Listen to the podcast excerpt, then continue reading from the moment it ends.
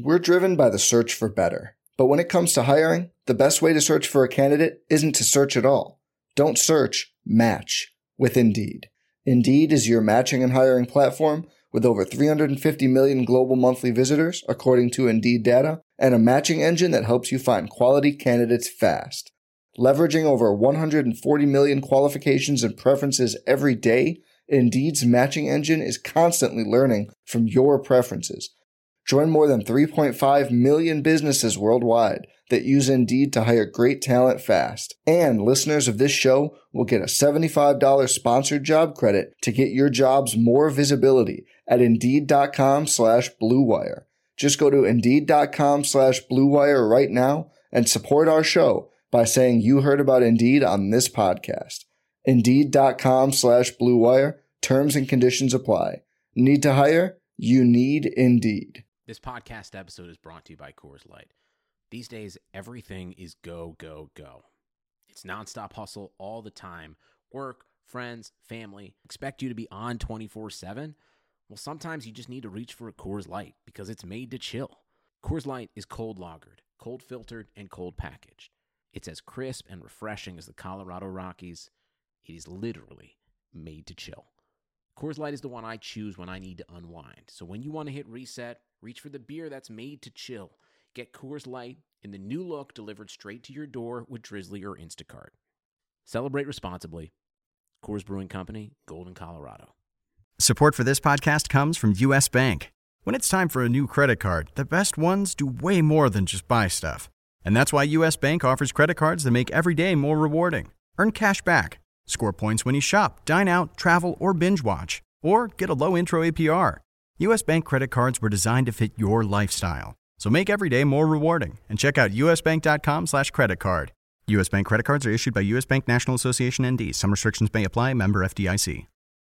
This is the story of Harry's. For decades, one big razor company has relentlessly increased prices and reaped immense profits at the expense of its customers. Then one day, an ordinary guy got ripped off buying razors. He was so fed up that he and his best friend started a company to fix shaving. They called it Harry's. By taking less profit and selling online, Harry's can offer quality blades for less. You can even get Harry's five-blade razor and shave gel for free when you sign up. Just cover shipping. Click or go to harrys dot com and enter code RAZOR at checkout. That's RAZOR, R A Z O R. Welcome to the Rotowire Prospect Podcast. Clay Link alongside lead prospect writer James Anderson. You know, we, we're almost gone the entire season without an intro song. I guess we're just going to have to uh, go I the rest it, of the I think way. It sets us apart from, yeah. from the other uh, Rotowire Prospect, or the other yeah, one. We just get right, right to it. Yeah, I mean, I no think, B S. Huh? You know, if you want, if you want some intro music, why don't you go listen to another podcast? That's true. I wish we could. You made this suggestion once. You know, we're grading out hip hop groups at the end of every show. This week we got Eric B. and Rakim, one of my favorite groups. Uh, but if we could just get one track from the group we're grading uh, to start the show, that'd be yeah. that'd be amazing. But yeah, I mean, it'd legal, be awesome. I mean, it, yeah. it it might have sucked a little for like the Terror Squad week, but uh, you know, it's still. I mean, they probably got some beats that are that are worth uh, worth. Triz, playing. Man. Triz. I keep forcing that on you, and I. Well, it's uh not a great song. Clay's, I gotta, Clay's infatuated with that song. Get Triz. No, I just have a soft spot in it uh, in my heart from my childhood for that. But yeah, not not a lot of hits uh, for the Terror Squad. But James, we're gonna be wrapping up. Uh, the top ten farm systems from your last Farm Futures piece, also taking a look at potential September call-ups from the, the one you just posted uh, yesterday, I believe. So we'll get into that. But before we do that, I want to jump back in your list of top farm systems back to the Red Sox, only because Dave Dombrowski, now uh, taking over as president of baseball operations there. W- what do you think he does with this system? You know, I, I really have no idea, but I definitely think that their top four guys. I mean, I think it's a pretty clear top four to me in, in Moncada, Devers, Margot, and, and Guerra that uh, that those four guys are now on the table in, in trade talks, whereas I, I doubt Moncada was ever on the table under, under Ben Sherrington, and probably the same goes for Devers because we've seen Dombrowski trade uh, big time prospects before. You know, he, he traded two top ten prospects in the same deal back when he netted uh, Miguel Cabrera for the Tigers. So, uh, yeah, I mean, it's going to be a pretty exciting winter. It's it's just going to be interesting because he he's going to have to free up, you know, place if he wants to go acquire a veteran, or, or maybe he'll trade for a starting pitcher. That might make the most sense. But if he wants to trade for a veteran position player, I mean, he's going to have to get rid of one of the other guys currently on the, the roster to free up a position there. But uh, I thought there was the, the Red Sox systems. I'm I'm lower on it than almost everybody just on this ranking basis, and I ranked them seventh. Uh, Keith Law and others, I think, would would say this is a top three system, and I think based solely on talent that that would probably be the case. But uh, like I said last week, I mean, these guys are all over a year away. I mean, the the elite guys, at least in that system. So mm-hmm. to me, that that you have to kind of take that into account from a fantasy perspective, because, you know, you could have the five best guys in this system and you're not going to get any production from any of them uh, until sometime probably in twenty seventeen. And even then, you know, some some guys take a learning curve, so you might not get any yeah. meaningful production from any of them until about twenty eighteen. And a lot can happen, you know, right. in three years. So, yeah, there's definitely, uh, I mean, some risk involved with these guys, even though there is upside. And uh, big thing with Dombrowski, too, is just no attachment to these guys. No. You'd think they'd, you know, I wouldn't be surprised if he moved, you know, Devers or Margot. I do agree that Moncada probably off the table. I would think, even though you would again, think so. You'd, you'd think, think so. so. I mean, definitely not completely out of the I question. think, uh, you know, you, you're going to see Buxton and Seager uh, both start the year next year with uh, on the big league roster for those uh, respective teams, I would I would imagine. And, you know, with that probably being the case, I think you could make a very strong argument that Moncada is going to enter twenty sixteen as the best uh, position player in the minor leagues. I think that's interesting. And we were kind of talking about what he's going to go for, what he should go for in our Staff Keeper League two auction next year. I mean, definitely going in the auction, not going to be a reserve round pick. What do you think is the max uh, that you should pay for Moncada if you're in a D, uh, Dynasty Keeper League to where you can profit on, on that price long term? So I think we're both in agreement that he's going to go for double figures. Yeah. Um, I had to pay double figures to get him in Staff Keeper League One. Got him for ten bucks sure. at the start of this year. Uh, you kind of threw out like nineteen or twenty bucks as kind of what you expected him to go for, and you know that's that's going to be too rich for me, just because, like you like you said, I mean, I know there's a ton of inflation, but you're going to be carrying, you know, a twenty dollar contract for all of this year, all of next year, or all, all of twenty sixteen, all of twenty seventeen, and you might get like a half season combined of, of production out of those two years uh, in terms of big league production. So that's an awful lot to carry. And then like once you start extending him, it's it becomes, well, you can extend him to thirty bucks, or you can mm. extend him to thirty-five bucks, because at that point he has to be, you know, kind of a top twenty fantasy player for that to be a worthwhile contract. And I think you could be. Sure. But it's at that point you're really rolling the dice. I mean, and, and assuming I, too much. I I don't have a team in that league where I am comfortable just sitting around and, you know, sitting on my hands for the next two years while I wait for Moncada. Like, I want to mm-hmm. compete and win this year or this upcoming year, so it just doesn't make sense really for me. I do see him potentially coming up late next year, but how much is he going to – you're not going to profit at that kind of price, and how well, much like, production will actually yeah, give you. I don't ever want to say – I don't ever want to say that you couldn't – you know, it's not it's not insane to think that he could do kind of a, a Carlos Correa type thing where, you know, going into this year, I don't think anybody really thought Correa would be up, and if he if he was going to be up, it was going to be probably as a September call-up, so – you never want to say never, but just, I mean, you can't buy a guy like that with the anticipation that he's going to be useful for you in twenty sixteen.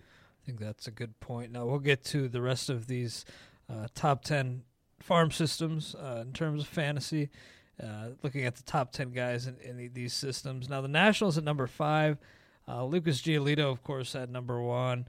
Uh, won't run them all down. Check out the article for yourself. Highly recommended. But I really want to touch on Trey Turner for a second, because played shortstop, or I'm sorry, second base the other day. uh, down in the minors, and I saw you did a note for the site. You know, at least throwing out the possibility that maybe he could be up to help this club at second base uh, later this year. Do you, you, what uh, if you had to put a number on it? What what percent chance do you think that happens? And is this a product of them kind of being in, in desperation mode?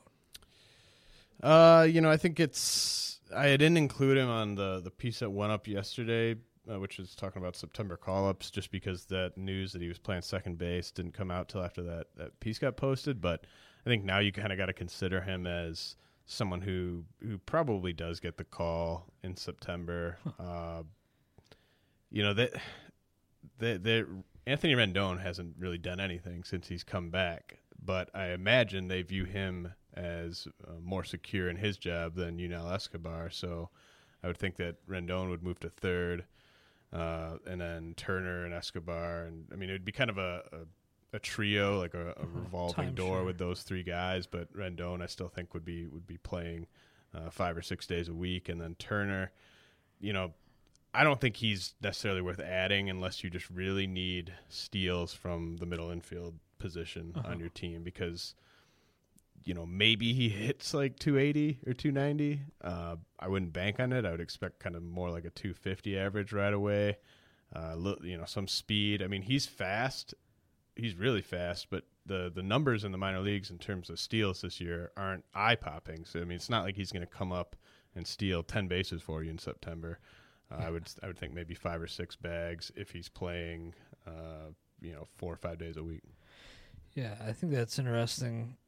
Uh, one that I didn't see coming, but I think that move probably does foreshadow a, a September call-up. I could definitely see that. And that, you know, Rendon has struggled, but I, I would probably agree that he is more secure in his role. You know, Escobar has been pretty good this year. I uh, but I think I think they realize that a guy like Rendon, uh, you know, even when with the injuries he's had and he's not really running at all this year, uh, still still the player to, to play and you know, give playing time to, because the upside is significantly higher with a guy like that. Now, the guy like Ronaldo Lopez, love the stuff, just twenty-one years old, but is this guy one of the have one of the higher ceilings of any arm in the minor leagues? Oh yeah, uh, yeah. I mean, no, no doubt. I mean, he's what, what's the stuff? Up, like? Upper nineties fastball. I, I think that he also has, in terms of pitchers that I've got ranked in the top forty or so right now, he has as much potential to end up in the bullpen as, as any of those guys, just because, you know, he could be one of those guys like a, like a Chapman or Kenley Jansen that is just absolutely nasty uh, as a reliever. So unless they they really think he can make it as as a good number three, um, which I, st- I that would be my projection. I think that that's a very realistic Uh, outcome, is that he's a, a good number three or a, a solid number two, um, then he, he would actually offer more value in the bullpen. Um, you know, big fastball, uh, upper nineties, you know, ninety-eight, ninety-nine as a starter, would be in the triple digits as a reliever.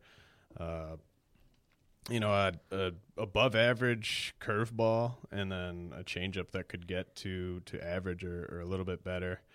Uh, the command has been excellent this year. I mean, that's that's kind of the thing that kind of points to him making it as a starter for me, is that he's not he's not walking a lot of guys like you would said, like you would think a guy that throws as hard as he does would.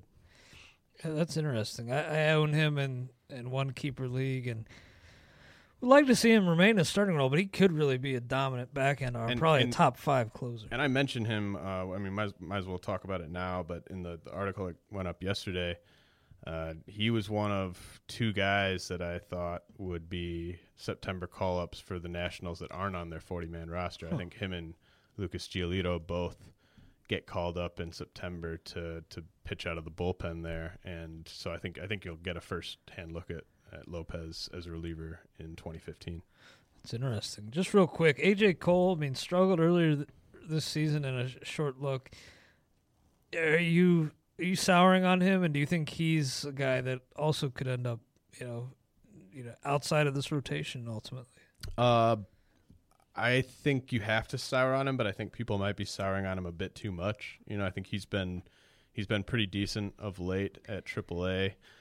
Uh, a guy who I think, you know, maybe if if Joe Ross needs to to be shut down at some point, um, you know, Cole could end up getting a couple starts in the back back half of September. So uh, maybe maybe his future isn't in this organization, but I, I do think he eventually does make it as, you know, a number four starter for another team.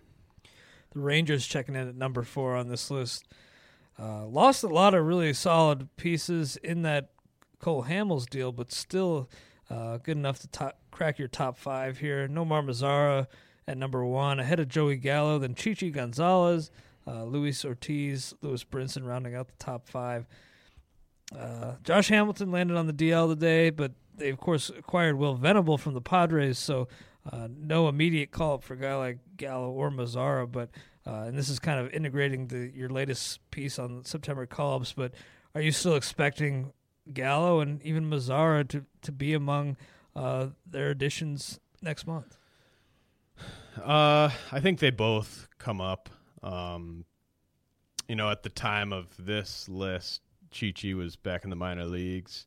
Uh, with him out of the minors, I might put this system maybe behind the Nationals, uh maybe behind the Astros, but, you know, Gallo's been really struggling at triple A lately. uh, you know, he's been hitting for some power, but it's just been a, a strikeout fest of late.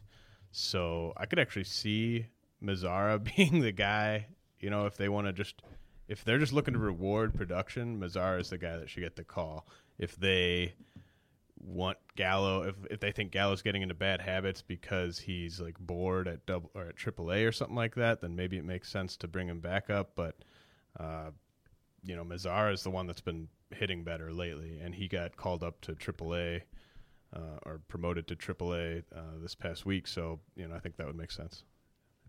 Wow, looking at the numbers, thirty-three strikeouts and seventy-two August at bats for Gallo. Does have six homers, but. Uh, you know, I think really what they'd like to see is better uh, control of the, of the strike zone and, and improvement in that department rather than just continuing to see him hit homers. Uh, that's best, not a great sign. Best usage of him really uh, in September might just be as a, a bat off the bench yeah. to, to really do some damage in pinch hit situations. And you're not really souring on Chi-Chi, even though the results really at the major league level this year not outstanding. No, I, I think it, it's a perfect time to go shopping for Chi-Chi in Dynasty Leagues because next year I still think he's going to be a guy that's that's useful in, in fourteen-team leagues and, and could end up being useful in all formats. Now, Dodgers at number three, Corey Seager, of course, at uh, number one on that list, Julio Urias, Jose De Leon, Grant Holmes, Yadier Alvarez, big uh, international signing this year at the July second uh, date there. A lot to like. Austin Barnes, Zach Lee as well. Now, with Seager, it's like to the point where I feel like he should have been up long ago, but now they got Chase Utley. You know, that leaves Kike Hernandez. Probably see time in center, maybe some at short. Uh, but do you still think Seager's in an everyday role next month? No, uh, but I, I do think it's it's close to a lock that he is with the team. I mean, he's he's played his last two games at triple A at third base. Huh. Uh, and, you know, Justin Turner's been maybe, you know, their best or their second best hitter in the second half. So he's not going to lose out on a ton of playing time. But I think you'll see Seager get, you know, maybe one start a week at third base, uh, maybe two starts a week at shortstop or something like that. I mean, Rollins, Jimmy Rollins has actually been hitting fairly well of late. I think he's hitting like two seventy or two eighty over yeah, the past been, month or so. It's been better um, lately. So I, I think Seager definitely comes up, but it's to be the primary backup at both positions on the left side of the infield.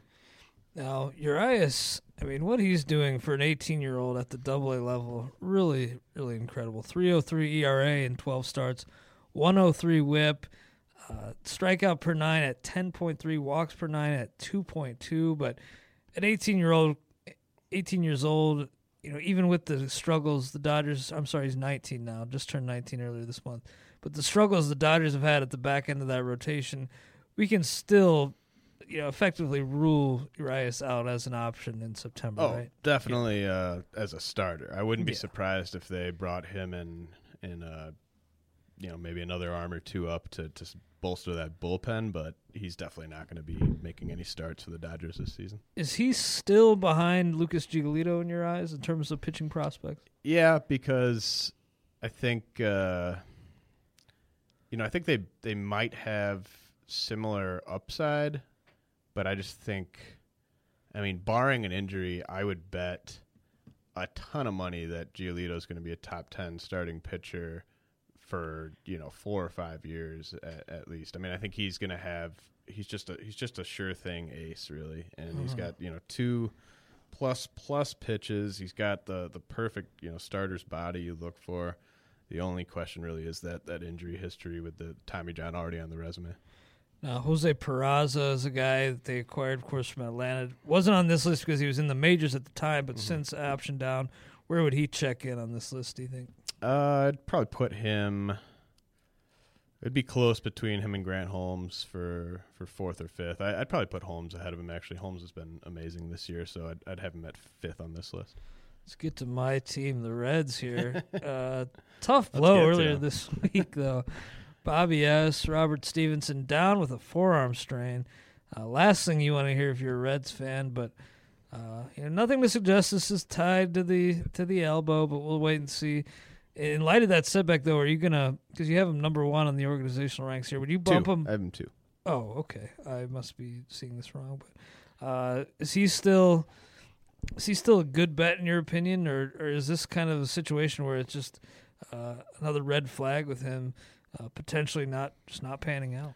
Uh, you know, I was getting pretty confident about him before this. It's just one of those medical things with a pitcher where we just aren't really going to know till we see him uh, back out there, or till we see kind of what how this sort of plays out. So I don't think we'll really have a good idea about Stevenson's prospects for next season until we get to spring training. Uh, Curimela, big piece, big acquisition. Uh, in the Mike Leake deal from San Francisco. He's checking in here at, at number five, correct?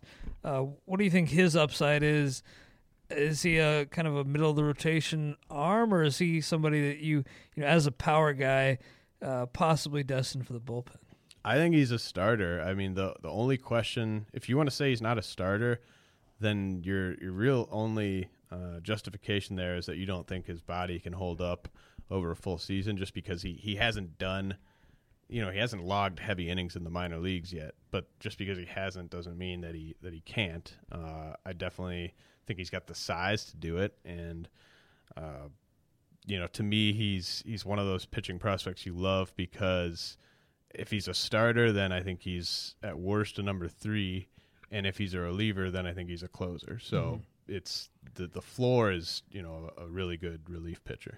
Yeah, I really like them getting him, and uh, you know, you look at the, look at it now, and of course, Leake should help that team, but he's he's hurt now. Yeah. He's got that hamstring that, issue. That deal just keeps, you know, Looking paying worse, paying yeah. dividends. I mean, for San Francisco, or for the Reds, for the Reds. You well, paying yeah. dividends for the Reds. Looking yeah, worse right, for right. San Francisco for sure, especially given, you know, all the injuries that they've had. Really, not looking like a strong bet to uh, close that gap in the N L West. Now, John Lamb getting the start again tonight. Not great in his debut. Gave up five runs over six innings, I believe, against uh, against the Dodgers. But starting tonight against uh, against Arizona, who's kind of middle of the pack really against lefties in terms of weighted on weighted runs created plus so far this season, even though they are the N L's top offense. What do, what do you think of, of Lamb helping owners uh, not only in N L only but in mixed leagues over the rest of the season? Uh, kind of a fringe option. Uh, it would have to be like a sixteen-teamer, I think, for me to get uh, excited about deploying him. It's it's a guy who I think is probably maybe a mid-rotation or maybe a number four long-term, but I just don't really think, given the, the run support or lack thereof that he's going to get, uh, not a guy that I would expect to be all that productive the rest of the way. I mean, the the big thing that you like to see in that first outing is that he was – He was missing bats. Um, yeah, like thirteen percent swinging strike rate. Yeah, so it's it's encouraging uh, for sure on that front. But, uh, you know, they have so many arms to really choose from in this system. Like, you could look at John Lamb and say, I like him more than Finnegan, Garrett, Mella. I, you know, maybe you could even say I like him as much as Stevenson, and I wouldn't even, I wouldn't call you crazy.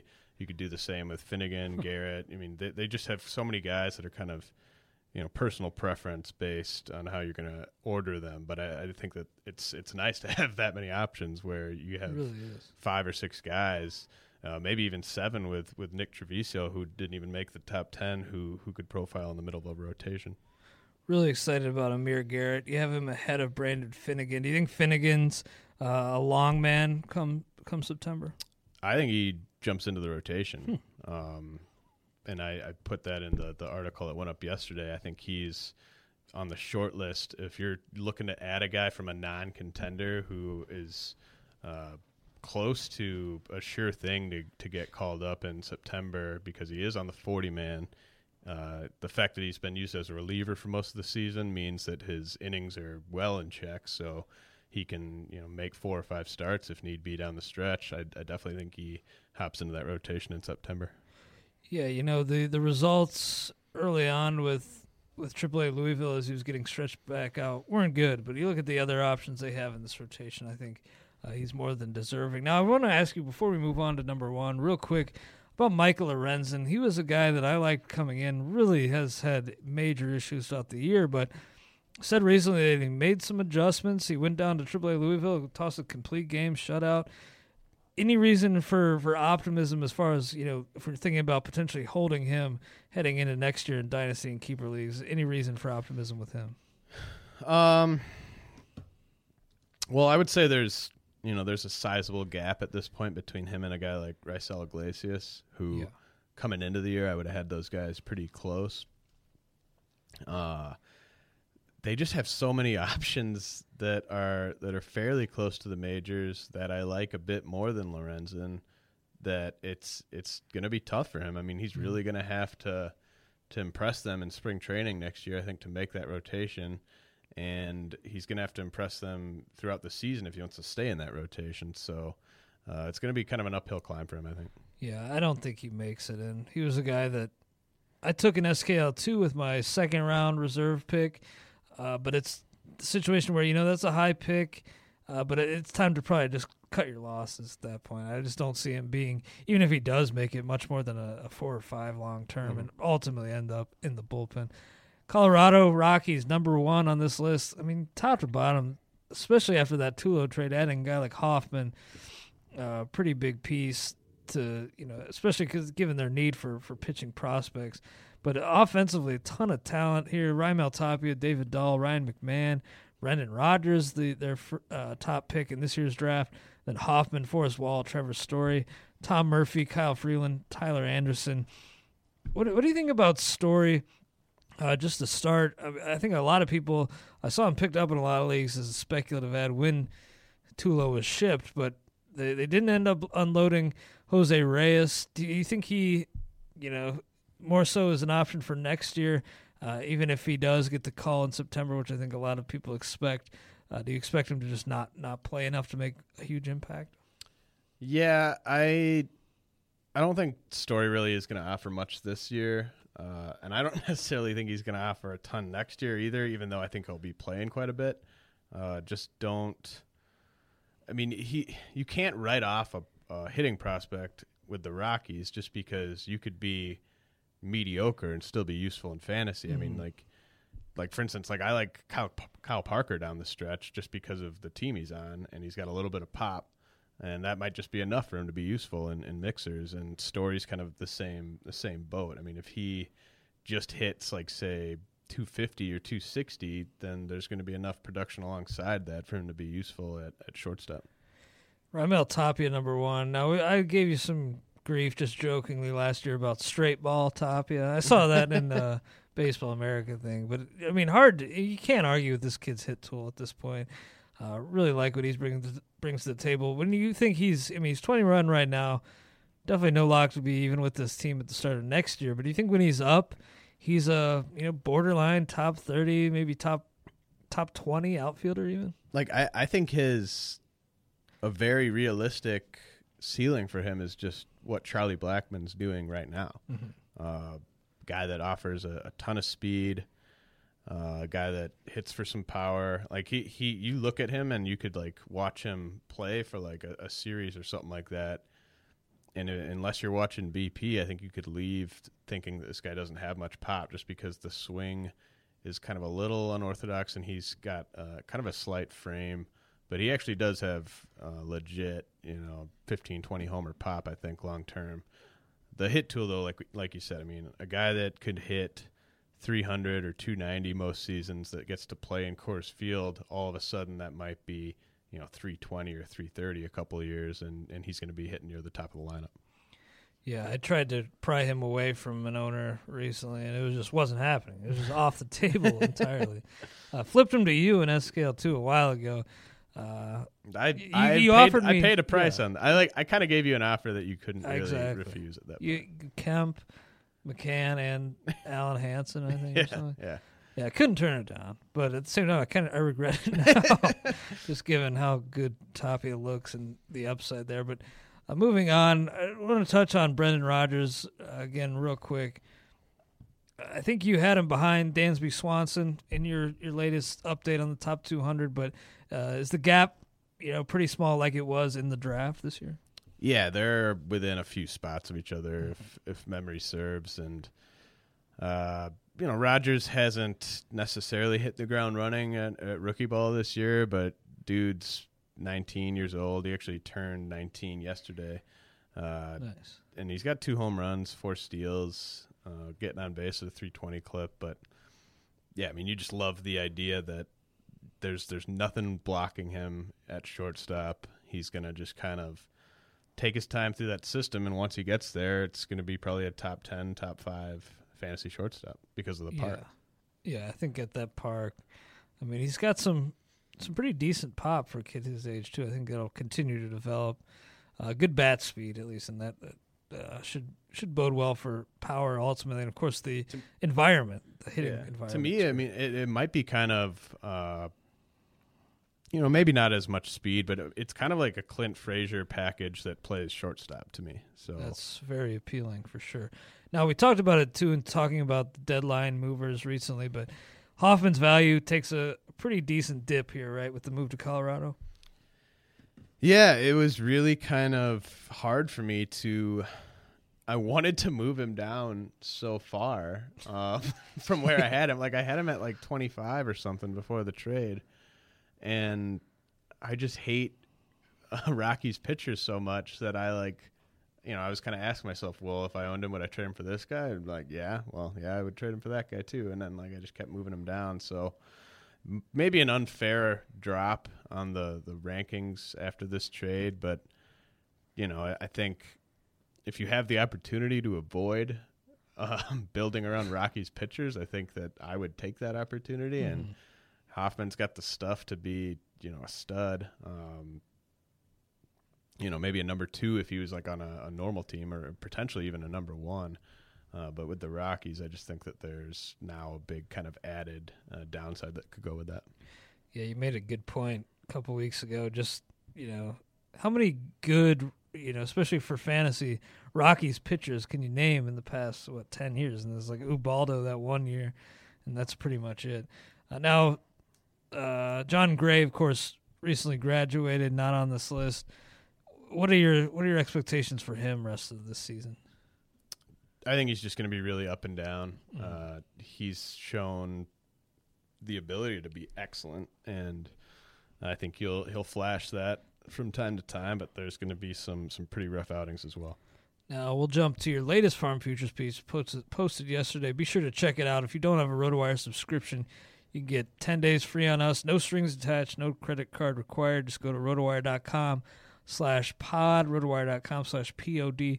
Now, looking at At this list, we'll, we'll run through these pretty quickly yeah. because you got a lot here. Yeah, we'll just, I mean, just if there's like maybe five or six guys that kind of need to be hit on. Um, I mean, it's a pretty in-depth piece. I mean, it's, yeah, I, I go through a lot of guys who people are aware of that still probably shouldn't be owned, even if they do get the call. Um, you know, guys like Sean Coyle with the Red Sox, guys like, you know, Nick Franklin with the Rays. I mean, at this point, if Nick Franklin gets called up, nobody's picking him up. I mean, you know, you, you've been down that road before. Um, you know, I think the most interesting system is the the Twins, just to kind of look at potential call-ups. Obviously, Buxton leading off today. Uh, I saw I saw Tristan Cockcroft from E S P N tweet out, like, now's the time, like, go grab Buxton for, like, some waiver wire steals. And I was just like, could I be in these leagues? Where are these yeah. leagues? Where, Where Byron Buxton's, Buxton's available? available. Yeah. Um, but, I mean, yeah, I think he you could look at Buxton as a guy that could really just have a hot month and yeah. really help win some leagues. Max Kepler is having a, a monster year, and I think going into next season, he's a guy that's that's probably going to be a top fifty prospect. Uh, but he happens to be on the forty man, and you know they could end up rewarding him with with a trip to the big league, so that'd be interesting. Alex Meyer has been sneakily making some starts, I believe. Uh, if he hasn't been making starts, he's been pitching uh, starters workload of late, so he could be an option too since he's on the forty man. Very interesting. Yeah, Buxton return uh, rushed a little. I mean, not rushed, but returns earlier than expected with Aaron Hicks landing on the D L. And you, you have here notable omission, Jose Berrios. We, we talked about this in recently too, and just not looking like he's going to get that chance in the rotation this year. Yeah, I just don't. I don't see, like, if the Twins call him up in September, that's like. That's a That's bigger bad. slap in the face than not calling him up at all, because yeah. it's like, well, if you were going to call him up this year, why wasn't he up two months ago yeah. when we I mean, really needed him help. and we yeah. were still in the race, you know? So, yeah. yeah, I just don't really see it this year. And a guy who's kind of been forgotten, I think, largely, mostly because he hasn't played a lot due to concussion issues this year, Yasmel Pinto, twenty-six now. Is he anybody that, you know, I mean, the power is there, but doesn't look like he's going to stick behind the plate, and if that is indeed the case, not a ton to like, right? Yeah, he's a guy that I still am holding out hope for. I, I think it, a change of scenery would be nice. You know, I'd get him in a different organization because I really don't like the way that they handled him. I think I think being a Twins fan would be kind of up there in terms of, like, the worst uh, fan experiences in recent years, just because, yeah. you know, you got a guy like Yasmel Pinto not getting called up, you got Berrios not getting called up, you got, you know, some some pretty un- uninspiring play at, at several positions on the big league roster while you have uh, some options down low. I mean, it's it helps to have Miguel Sano, but in general, it's just not a team. I mean, the, their free agent signings on the pitching front have been just could, complete disasters. Santana's um, so I mean, well, uh, Ricky Nolasco. Yeah, I true. mean, come yeah. on, like that. Nobody liked that contract. Um, but yeah, I mean, going in, going into next year though, Buxton and Sano. I mean, that's that's still pretty awesome. I love Big Irv, like, crying about Yankee Stadium yesterday. That was a joke. Uh, get out of here. But um, some other guys I just want to touch on quickly. Frankie Montas of the White Sox. You see him. Uh, coming up and maybe even pitching out of the rotation the rest of the way. So I think that it would be kind of cool if they went to a six man rotation in September. I don't know if that's an option, but, you know, Frankie Montas and Eric Johnson, too, both kind of deserve to make some starts in September. And, you know, I don't know if they'll they'll bump. I don't think they'd be willing to bump John Danks at this point. Um But maybe they maybe they would, and you know I think a six man rotation would be perfect. I mean, you maybe lessen the, the stress on these rookies, and also lessen the stress on on Carlos Rodon. So that would make a lot of sense to me. Now the Phillies looks like they'd probably be wise to keep Nick Williams down, preserve that clock until next year. But Aaron Altair got the call recently. He had a pretty big game yesterday. Uh, but is is this something where you should probably you know not buy too much into that that one performance? Um, you know, he's got, he's, he's a guy that took a while to kind of develop, uh, twenty-four years old, moved slowly through their system, but this was definitely a, a kind of a bounce back onto the scene type of year for him where he, he showcased some pop, showcased some speed across double A and triple A and, and hit for a high average at both stops. So I wouldn't completely write him off. Like I think, I think if, uh, in the comment section here, a guy asked about him, I, I said, you know, it wouldn't surprise me if he offered Uh, kind of Michael Taylor-esque production the rest of the way. So if That's you're, useful. Yeah, I mean, in, in deeper leagues and, and N L onlys, it's kind of worth a flyer. Like he asked, would you want Dominic Brown or, or Aaron Altair? And I I was just like, well, I don't want Dominic Brown. So by default, I guess. But I, I actually, you know, the, the swing looked pretty good. I mean, I haven't admittedly not seen a ton of them, but the numbers this season kind of speak for themselves. And a little bit of pop, a little bit of speed could be a decent option. I want to jump to the Dimebacks here just because you uh, you mentioned Brandon Drury the other day as an option to, to come up, potentially play every day at second base next month. Not getting much of anything from Chris Owings at the, that spot, or Aaron Hill for that matter. Uh, so is he somebody to, to speculate on, maybe pick up while you have a chance in, in only leagues? Yeah, uh, well, yeah, onlys and, and even deep mixers. I mean, maybe you don't gamble and, and add him right now if, if the league's shallow enough. Uh, but if he gets called up, I think it's definitely worth it because he's been he's been pretty awesome. They've kind of slowly transitioned him to second base. Uh, because of how well Jake Lamb's been playing, I think they kind of view that as a, a much better way to kind of maximize their, their talent. And, you know, Drury was a top one hundred guy as a third baseman. I mean, the bat moving to second base, I think that makes him a top fifty guy. So you look at how bad Chris Owings and Aaron Hill have been, it just makes all the sense in the world, especially considering he's on the forty-man already. Uh, quickly to Zach Godley, going to pitch out of the bullpen now that he's back. Need to preserve those innings. Already at uh, you know, over one hundred ten, so only only threw fifty-five last year, so already more than doubled his, his workload. Are you are you buying into him as a as a decent option heading into next year? I mean, he looked really good in those first mm-hmm. three starts. Yeah, he's he's definitely worth paying attention to. I, I kind of wonder how deep the league would have to be for me to. to pick him up on draft day, but, you know, kind of a guy that kind of fizzled out in the, the Cubs system, and the Diamondbacks got him for nothing. So it's a, it's a heck of a scouting find by them to, just for the fact that he's even made it to the big leagues and, and been useful. But I would, wouldn't really hold my breath for him to be much more than a back end guy. For the Padres, I mean, they got guys like Casey Kelly, Alex Dickerson, Robbie Erlin, potential call-ups. Reimer Liriano too, as a corner guy. Uh, definitely somebody who I think is interesting, probably should play regularly, but with Upton Kemp there, hard to know exactly how much he will. Also, Travis Jankowski just promoted recently with, with Venable traded. Upton, Melvin Upton had that two-homer game, but do you expect Jankowski to take over the, the primary role on the larger end of a platoon there in center? Yeah, I think, you know, you could maybe hope for like five, maybe six steals the rest of the way. Uh, the batting average is just going to be really tough to predict. Like he, he was killing it in the minor leagues, high BABIPs though. I mean, really favorable hitting environments. Hard to really know where that's going to settle over the final month, but I think you will see him get uh, the bulk of the starts against righties. Again, check out James's latest Farm Futures piece. Really good stuff. Get you set for September call-ups. Uh, going to move on. The final portion of the show, grading out our latest hip-hop group on the twenty to eighty scouting scale. The five tools we have established for uh, hip-hop groups: lyricism, flow, longevity, impact, and swag. And then we got an overall grade. Eric B. and Rakim today. We did N W A last week in anticipation of Straight Outta Compton's release. Wu-Tang uh, the week before. Yeah, I mean, so a some, lot of big heavy hitters. hitters yeah. yeah, a lot of top stud prospects here. Um, Eric B. and Rakim, I mean, short window. But you really can't overstate the, the impact, and we'll get to that grade in a little bit. But lyricism, both got eighties. I mean, it, it was all Rakim. Is he one of the greatest lyric, lyricists of all time?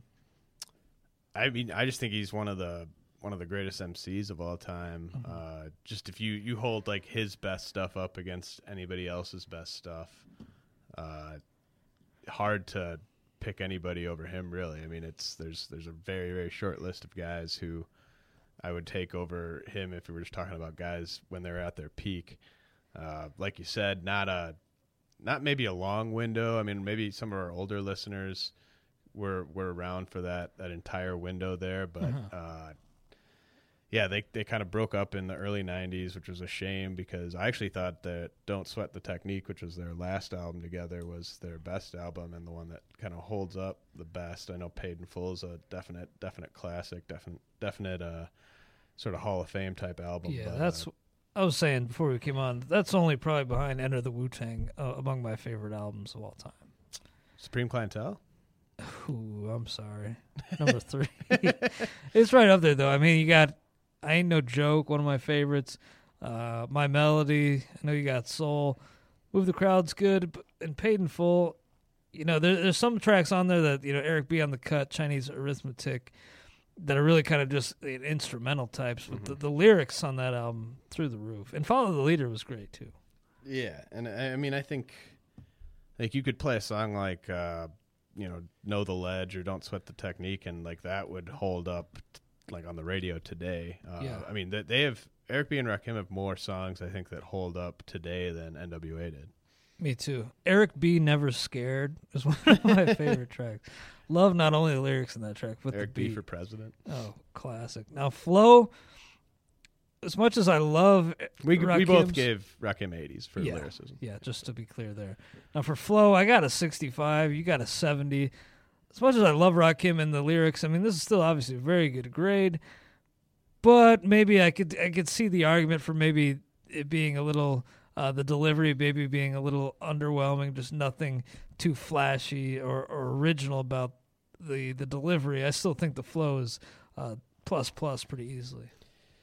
Yeah, so, I mean, I just, there's certain songs like, uh, like Keep the Beat and Paid in Full where the flow is just off the charts. Uh, some other, it, it kind of depended to me what the beat was like on the song, where mm-hmm. like how you'd grade out the flow. Um, but he, I, I gave him a seventy. I, I just think it, I really, I love his voice, you know? Yeah. Um, it's not, it's just, it's, you know, it's Rakim whenever you, you hear, oh, you just sure. need, you just need to hear like one second and it's, it's definitely Rakim. Yeah, absolutely. I, This was a tough one because it's, you know, the the flow was uh, really kind of laid the foundation for a lot of people, and I definitely factored that into impact, but I, I just don't know if, you know, the flow was, you know, set him apart. I think it was far more so the lyricism. Yeah, I mean, I, I, we're probably splitting hairs here. I mean, we yeah. both gave him, we both have him as a you know, plus flow, plus plus lyricism. So, yeah, I guess it, it's not, uh, not worth going on and on about it. But I do think it is a tough grade. Let us know if you disagree. Uh, longevity, I got a seventy. You got a sixty. You know, I think this was kind of the situation too, like with with Gang Starr almost, where the the window wasn't big, but I think you know as far as how it holds up. Yeah, yeah. It holds up among the best uh, hip-hop groups of all time. Yeah, Gang Starr is a really good comp for, you know, kind of a maybe picking up sort of where Eric B. and Rakim left off yeah. in terms of just sort of the style of rap. Mm-hmm. Um, Plus the c- c- composition right. of the group. Right, right. Like, um, you know, they weren't rapping about the type of stuff that a lot of people were rapping about at the time. I mean, they like they have a really good, you know, anti-war Uh, track uh, Casualties of War off of yep. uh, Don't Sweat the Technique. I mean, that that's that was kind of like cutting edge uh, politically for, for rappers to be rapping about stuff like that at that time. So, um, you know, and I think a, like, a lot of that stuff definitely holds up. So not a, weren't, weren't around for that long, uh, which was kind of a shame. And then I didn't really like Rakim's solo stuff, which, mm. you know, it's just a shame to see a group break up like that and not really know if they'd stayed together, what what might have happened. Yeah, I mean, think about how many classics we'd have if, if they did stay together. And that is a shame, too, because as great as Rakim was, it just wasn't quite the same. Right. And that, that is too bad. Now, Impact, again, like with lyricism, both of us got eighties. I think every, you know, every major artist that came out in the nineties, especially like, from the East Coast, had Nas, a pretty heavy Jay-Z, influence. Like, yeah. uh, I mean, all those guys. Even like the Wu, probably, yeah, yeah, and Gang Starr. Yeah, I mean, I think, uh, you know, I think like Nas, especially, you can just tell like mm-hmm. that a lot of that is just so Rakim influenced. And um, Jay, I and think, yeah, too. and Jay, like, uh, yeah, I mean, it's it's kind of crazy. I mean, it, I hope that people are still kind of spinning those those classic records and, and trying to get kind of, you know, im- impacted by them today. But I mean, even if they're not, I mean, the guys that the guys that the rappers today are listening to, those guys were listening to Eric B. and Rakim. Yep, exactly. And I think it'd be wise of the young artists to go back and, and give these a long listen because uh, even the, you know, the metaphors, the similes, everything that uh, that that's so common nowadays, and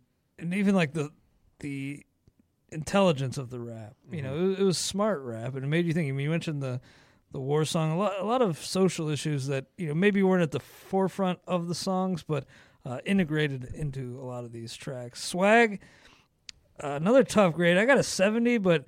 Uh, was at heavy risk just due to Eric B. of a, a drop, but I'll, I'll still, just based on Rakim's swag. Uh, I mean, yeah. Those gold chains, every everything about that look is is plus plus to me. I got a seventy. Yeah, I think if Rakim was by himself here, it would have been a seventy-five or an eighty for me. Uh, Eric B. You know, can't can't hate on what he brought to the group in terms of just the the output of of the music and everything like that, but. You know, he was really not a not a guy who you, you kind of looked up to and said, like, I want to I want to be like that guy. Um, no, he really didn't. I mean, d- kind of a swag killer, really. I mean, uh, he was always kind of in the background, the, but even then. You know, the type of guy who, like, you know, if you're going out to, like, the, the club or the bar or something and you, you're looking for, like, a wingman to go, um, you know, scoop something up, you're you're he's the type of friend that you're not telling about this yeah. trip. You're like... Hey, what are you doing tonight, man? And you're like, oh man, I think I'm probably gonna stay in. You know, staying like, in tonight, man. that's that's too bad, but I think that is the case. Overall, seventy. I mean, uh, for me, that was higher than N W A, uh, a little lower than Wu-Tang. I mean, well higher than Bone Thugs and Terror Squad. Uh, same same mark as Gang Starr and Outkast for me. Yeah, so they're. Uh No doubt top four group that we've uh, gone through so far. Thank you for listening to the Rotowire Prospect Podcast. If you have a, a group or any topic you want us to cover in future episodes, let us know on Twitter. James is at RealJRAnderson. I'm at Clay W. Link. And please rate and review the podcast. Leave us a nice review if you get a chance. Thank you, guys. We'll see you next week.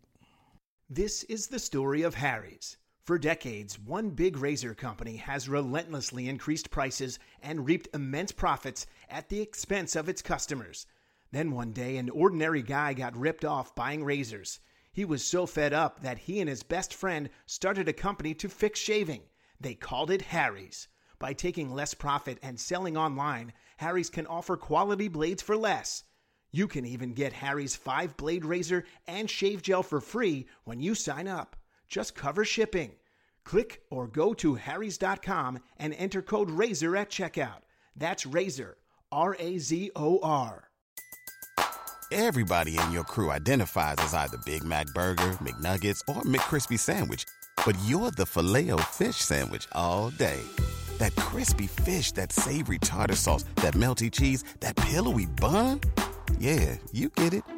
Every time. And if you love the Filet-O-Fish, right now you can catch two of the classics you love for just six dollars. Limited time only. Price and participation may vary. Cannot be combined with any other offer. Single item at regular price. Ba-da-ba-ba-ba.